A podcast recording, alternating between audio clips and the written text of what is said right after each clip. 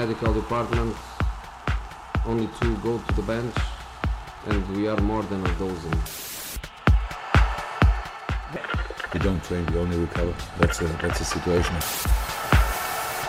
Preparation, hard work, confidence, and overcoming those difficult moments.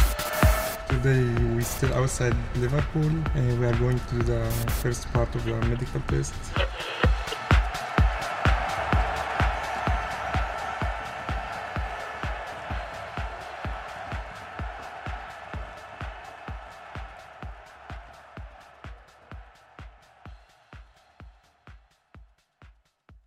Welcome to this Football Medicine and Performance podcast. I'm Dara Rooney, a doctor working in football and an editor at the FMPA. Today, I'm delighted to be joined by Johnnie Lowery. Johnnie is an author and keen football fan, following England and Sutton United home and away. His first book, Six Added Minutes, was written whilst he was at university and published in November 2019. As well as being an author, Johnnie has a keen interest in mental health based on his own experiences as a teenager. His second book, Match Fit, is inspired by a desire to ensure mental health does not remain a taboo subject in society, and more specifically, football. It takes an in depth look at mental health in football with the hope of destigmatizing this much neglected topic. So, today we'll be discussing Johnnie's book, how it came to fruition, and what it means for mental health in football going forward. Thanks very much for joining us, Johnnie. Thanks for having me on, Dara. So, what we always do in the first question, Johnnie, is just look at your journey to date again. So, if you wouldn't mind just summarizing for the listeners a bit of a, a background from from football, the author for you.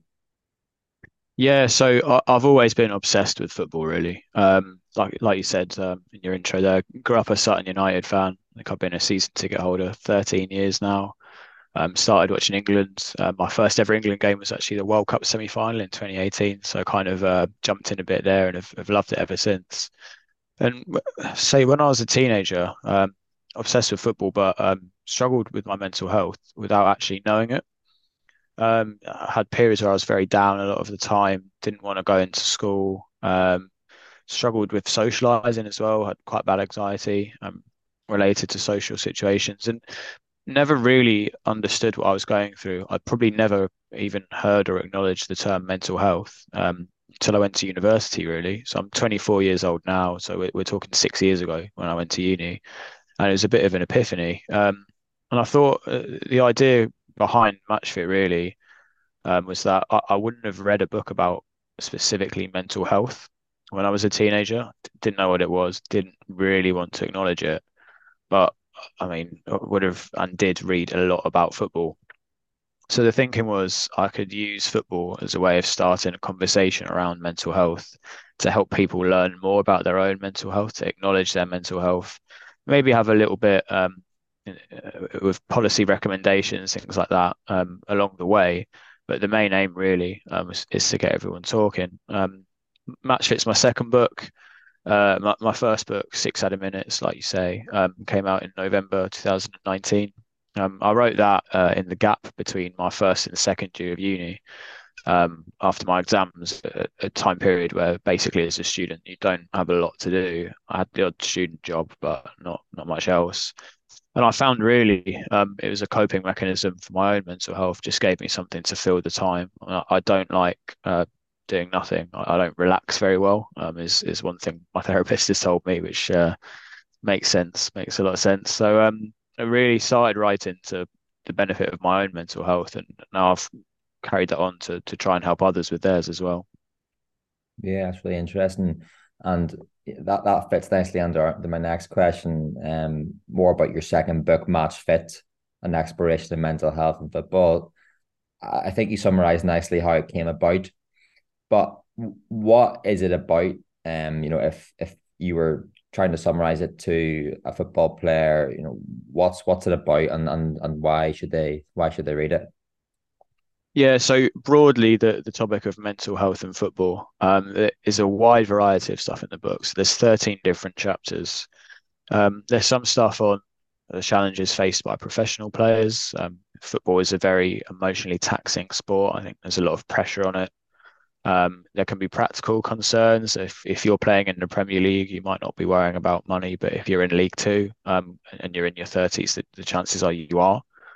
Um, you might have issues with injury. Uh, addiction is quite common amongst footballers. So that all of these things, um, it I think it gives an awareness on the topic, but it signposts as well. Um, each chapter will mention um, the, the, services that are available. So players, managers, supporters, um, whatever it may be. That there's something really for everyone in the football world. I think for supporters like myself, really, um, people will read it and learn a lot. Um, learn about the the players they support at the weekend, the the manager who who manages the you know the, the team they love, the referees that you know we, we wouldn't have a game without.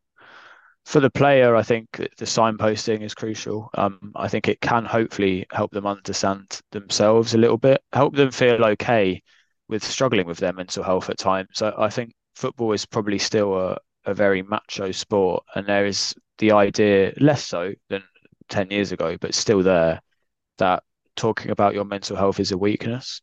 And I've used this book and the, the chapters about footballers in it to show that's not the case. I mean, we're all better versions of ourselves when we are open with our mental health and we feel confident in getting the support when we need it. We all go through tough times in life. You know, whether you, you're the happiest person alive, you, you'll go through bad days and you can come out of that a lot better if you are able and confident in receiving support. There are players I spoke to. Um, Marvin Sordell uh, was a good example. Someone I interviewed for the book. He said one of the worst things of of his playing days was the guilt around struggling with his mental health because he thought, well, you know, being a footballer, it's a great life. Some other people have it much harder than me. So why do I feel um, why do I feel low? And the, the book looks into that um, idea amongst many other things. And it, it really just highlights that, you know, we, we can all feel, um, you know, we all have bad days. We can all feel down. It, mental health doesn't discriminate based on how much money you earn, what you do for a job. Um, so hopefully takes a bit of the guilt away, um, saying it just will help players feel confident in, in reaching out for, for help and, and understanding themselves. Yeah, uh, that's that's really interesting and, and really important. And you mentioned there about signposting and this this is something that I've been asked about a few times, and players, especially now, may be reluctant to seek help internally, whether that's fear of um, being judged by coaches or fear of exclusion from from match play. What um what services are available for players um at the moment, and and anyway, if if there is a player listening to this podcast, where can they seek help externally from the club? Yeah, so uh, we've made a lot of progress, the football world, over the last 10 years. Um, so I spoke to the PFA um, for the book and I spoke to the LMA. So there's something for managers as well. The PFA really ramped up their services in, in the wake of what happened to Gary Speed um, around 10 years ago. So kind of learning from a, from a tragedy, if you like. Um, so they've got anyone who's played professional football from the Premier League down to League Two um, will be or has the ability to be a lifetime member of the PFA. They have an anonymous counselling service. Um, I think you can access a counsellor within a 30 minute drive of your house. So they, they've got a nationwide network of counsellors, um, and it, it's all obviously done um, on an anonymous basis. So players can reach out. Um, the PFA will cover the cost um, and, and receive that support anonymously, which I think is great. Um, it's linked to Sporting Chance Clinic, um, which is a fantastic service that's available. Um, it's probably best known um, for helping players cope with addiction, but it's not exclusively uh, addiction and it, it, helps players deal with. So Sporting Chance is a great one. Um, the LMA have something similar, like a 24-hour counselling service available for all members. that crucially it, it helps uh, members' families as well, the immediate dependents. So I think with football and especially management, it's a, a, very stressful job. You're in the spotlight, even in League Two, realistically. Um, they, these aren't small clubs that we're talking about, and there is pressure there. Um, so the, the support is available for immediate family members to, to help them cope with the, the stresses of the job as well. Non-league players um, is important as well because you're not necessarily covered by the PFA as a non-league player. Probably the best way that I've found from researching for this book to get support is to be signed up with an insurance company. Um, a lot of players, I think it's um, an FA requirement to have some form of insurance, but the lowest uh, cost type it, it, doesn't really do much for you, to be honest. Um, so I spoke to a guy, uh, Francis Duku, um, runs a company called Our Game, and their insurance includes mental health support. So if you feel like you need counselling, you can access that. So I'd recommend looking into the insurance companies that are available. It should hopefully be something that your club might be able to help you cover. If not, it's still something um, practical reasons as well. If you're um, on a non-contract basis or you you're probably maximum a one-year contract in non-league football anyway, and you suffer a serious injury, it might affect not only your football earnings but your your earnings if you're self-employed um, in in other work that you do. So these insurance companies, I think, are, are really important. And um, if you're not covered by the PFA, then it's definitely something that I would say it's worth having a look at. Yeah, that's really useful, and I think sometimes I know, especially I wasn't aware of some of the services that were available there, so it's great to know that they are they are out there. Moving on, you know, we we often talk about what we're what we're not doing well with mental health in the English game. What are we doing well at the moment? Um, and what are some of the good points and and how have we progressed in recent years?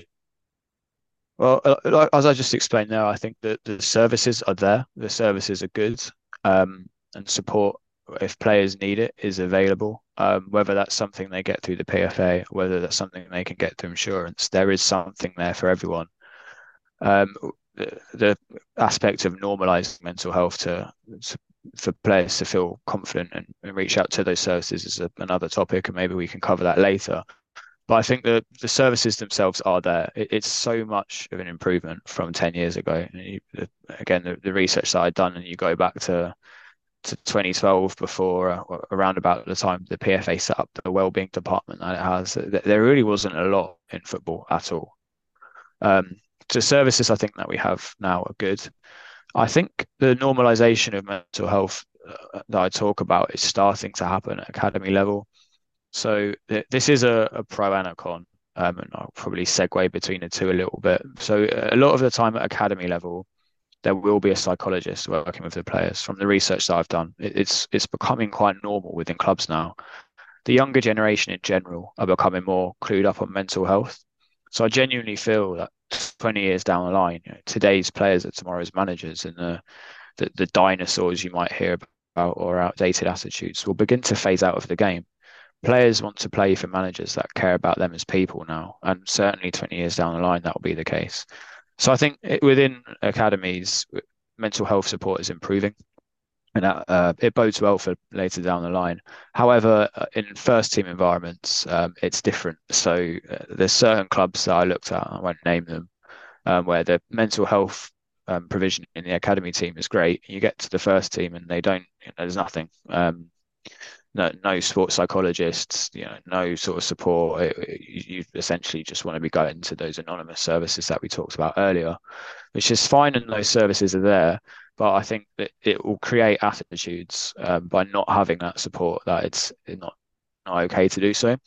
So I think that some of the support that's available at academy level, if it, that could be extended up to first team level, and I think that has performance benefits as well. I, I see teams that go on losing streaks that, that don't have the, the psychological support in place to help players through it. I mean, football is how much of football is played with the ball at your feet? Not a lot. Um, it's a lot of it's tactical and a lot of it's mental as well. So it's it's not just an area we can improve in mental health. I think it's something that will hopefully become more normalised in a performance perspective as well. Yeah, that, that's that's really interesting. And you know, the golden question is what needs to be done. You know, you've you've done a lot of research into this now, and you've probably seen a whole lot of clubs who are doing great things probably some clubs who aren't doing so much. So on, on a wider scale, what needs to be done to better support the mental health of footballers, particularly in the English game? Mm-hmm. Yeah, so I'll I'll answer that in two parts. So in current players, um, they're kind of linked together. But current players, I, I think the the way we get psychology in general to be greater ingrained within football, which will then help mental health outcomes, is to have a psychologist be part of the um, heart of the team essentially. None of what I'm saying is is my own ideas, by the way. It's all stuff that people in the book have said, experts that have a lot of knowledge on the topic. It's not just me kind of making this up on the fly. Um, so I spoke to Dr. Misia Gervis, and she's a leading psychologist, a real expert in her field. She's worked at clubs like QPR, um, with the academy, with the first team as well. She said that if she's just you know part of the backroom staff like everyone else, she, she's there in a in a tracksuit, not a suit. I think because the the word she used. She's just part of the team. You know, you, as a as a footballer, um, a, a professional club, you might you talk to the physio about your injuries maybe a daily basis. You're talking to the coaches, you, know, you talk to the psychologists, um, just you know because they're there. It's it's not even a mental health conversation. It's a, all right, how you doing? How are the kids? Just just conversation. That means that when you do need to go to the psychologist, if you feel like there's something wrong, or even if you just need a bit of help or want a bit of help on a performance level, it's just normal to do so.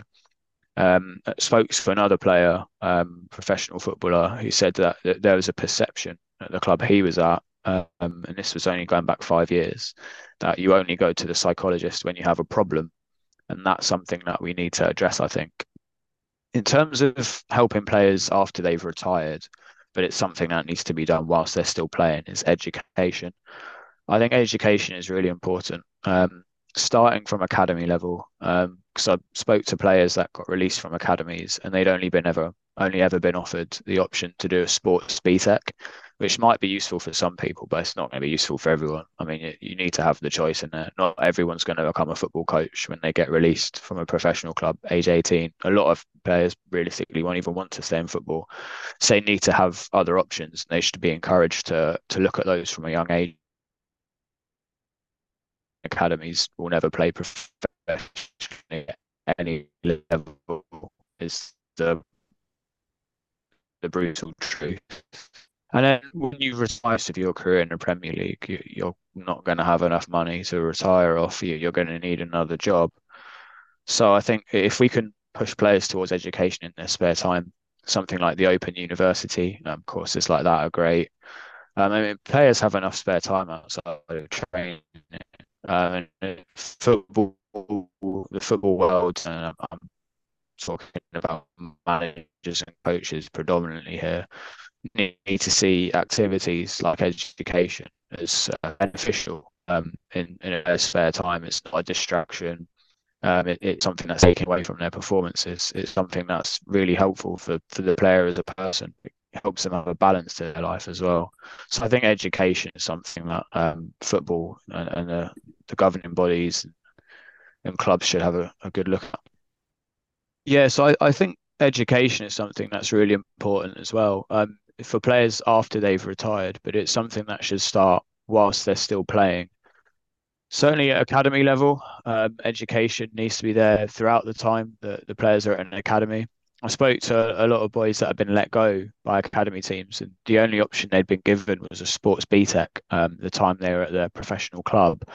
And that might be useful for some people, but realistically, it's, it's not the right fit for everyone. Um, a, a lot of kids might not even want to stay in football at all haven't been released. So they, they really should be encouraged to to find something that works for them from a young age.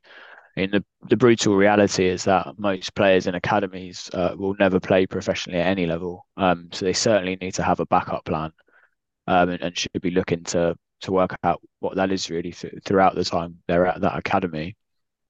Um, and then if you're playing professionally and you're not in the Premier League for most of your career, you're you're probably going to be struggling for money after you've retired. You you can't just retire and disappear off into the sun, I guess, in your thirties. Um, you are going to need to have another job. Players have plenty of time um, outside of training to to study. Things like the Open University um, offer a variety of flexible courses that are, I think are great for players. I think that the football world um, certainly managers, coaching staff, and I think the fans need to realise this as well. It's, it's not a distraction uh, to be doing something like that in your spare time. Um, if you're studying, it prepares you for life after football. And it gives you a good balance in your life as well. Um, so I think education is something that football clubs should look to encourage amongst their players. The associations with the Open University, for example, but I other education providers are available as well. There are plenty um, with the the kind of online age that we have now, I guess. So there's lots of education options, and I think it's it's really important for the well-being of uh, young players that are let go, but also uh, current professionals for for life after football as well. Yeah, that's that's really good advice, Johnnie. And I, I guess one question I would have would be, you know, if if there's any academy players, for example, listening to this podcast, or any any footballer who who's struggling with their mental health, from the experience of someone who who's been through that and um you know has had issues with their mental health, what one piece of advice would you give to them, um, and so, so they can best come to terms with that and and, and seek help? Yeah, I think feel confident in getting help. I mean, a lot of the time, and certainly in my own experience, uh, I mean, I, well, so I was struggling with my mental health not understanding what it was. Um, therefore, obviously, not getting support. I mean, nothing really changed. So for my teenage years, I was living something of you know, half a life almost. I wasn't anywhere near my full potential in what I was doing academically and my social life, making friends, relationships, whatever it may be.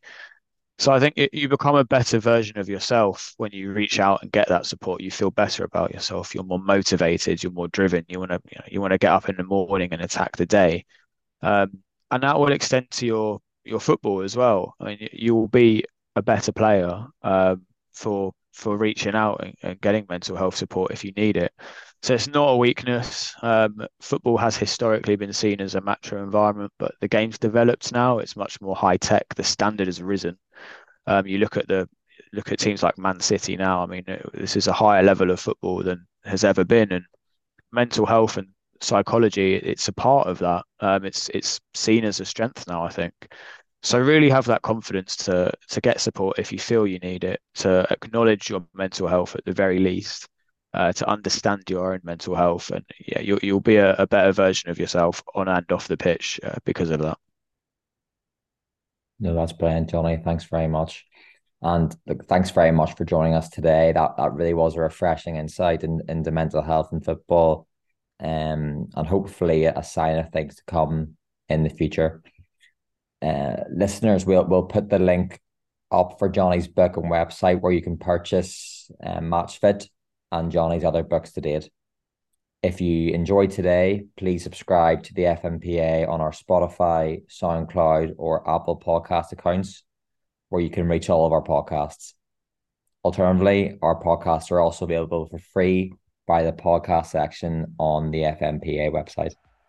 So thanks very much for joining us today, Johnnie. Thanks, Dara. You've been listening to the FMPA podcast. Have a great day.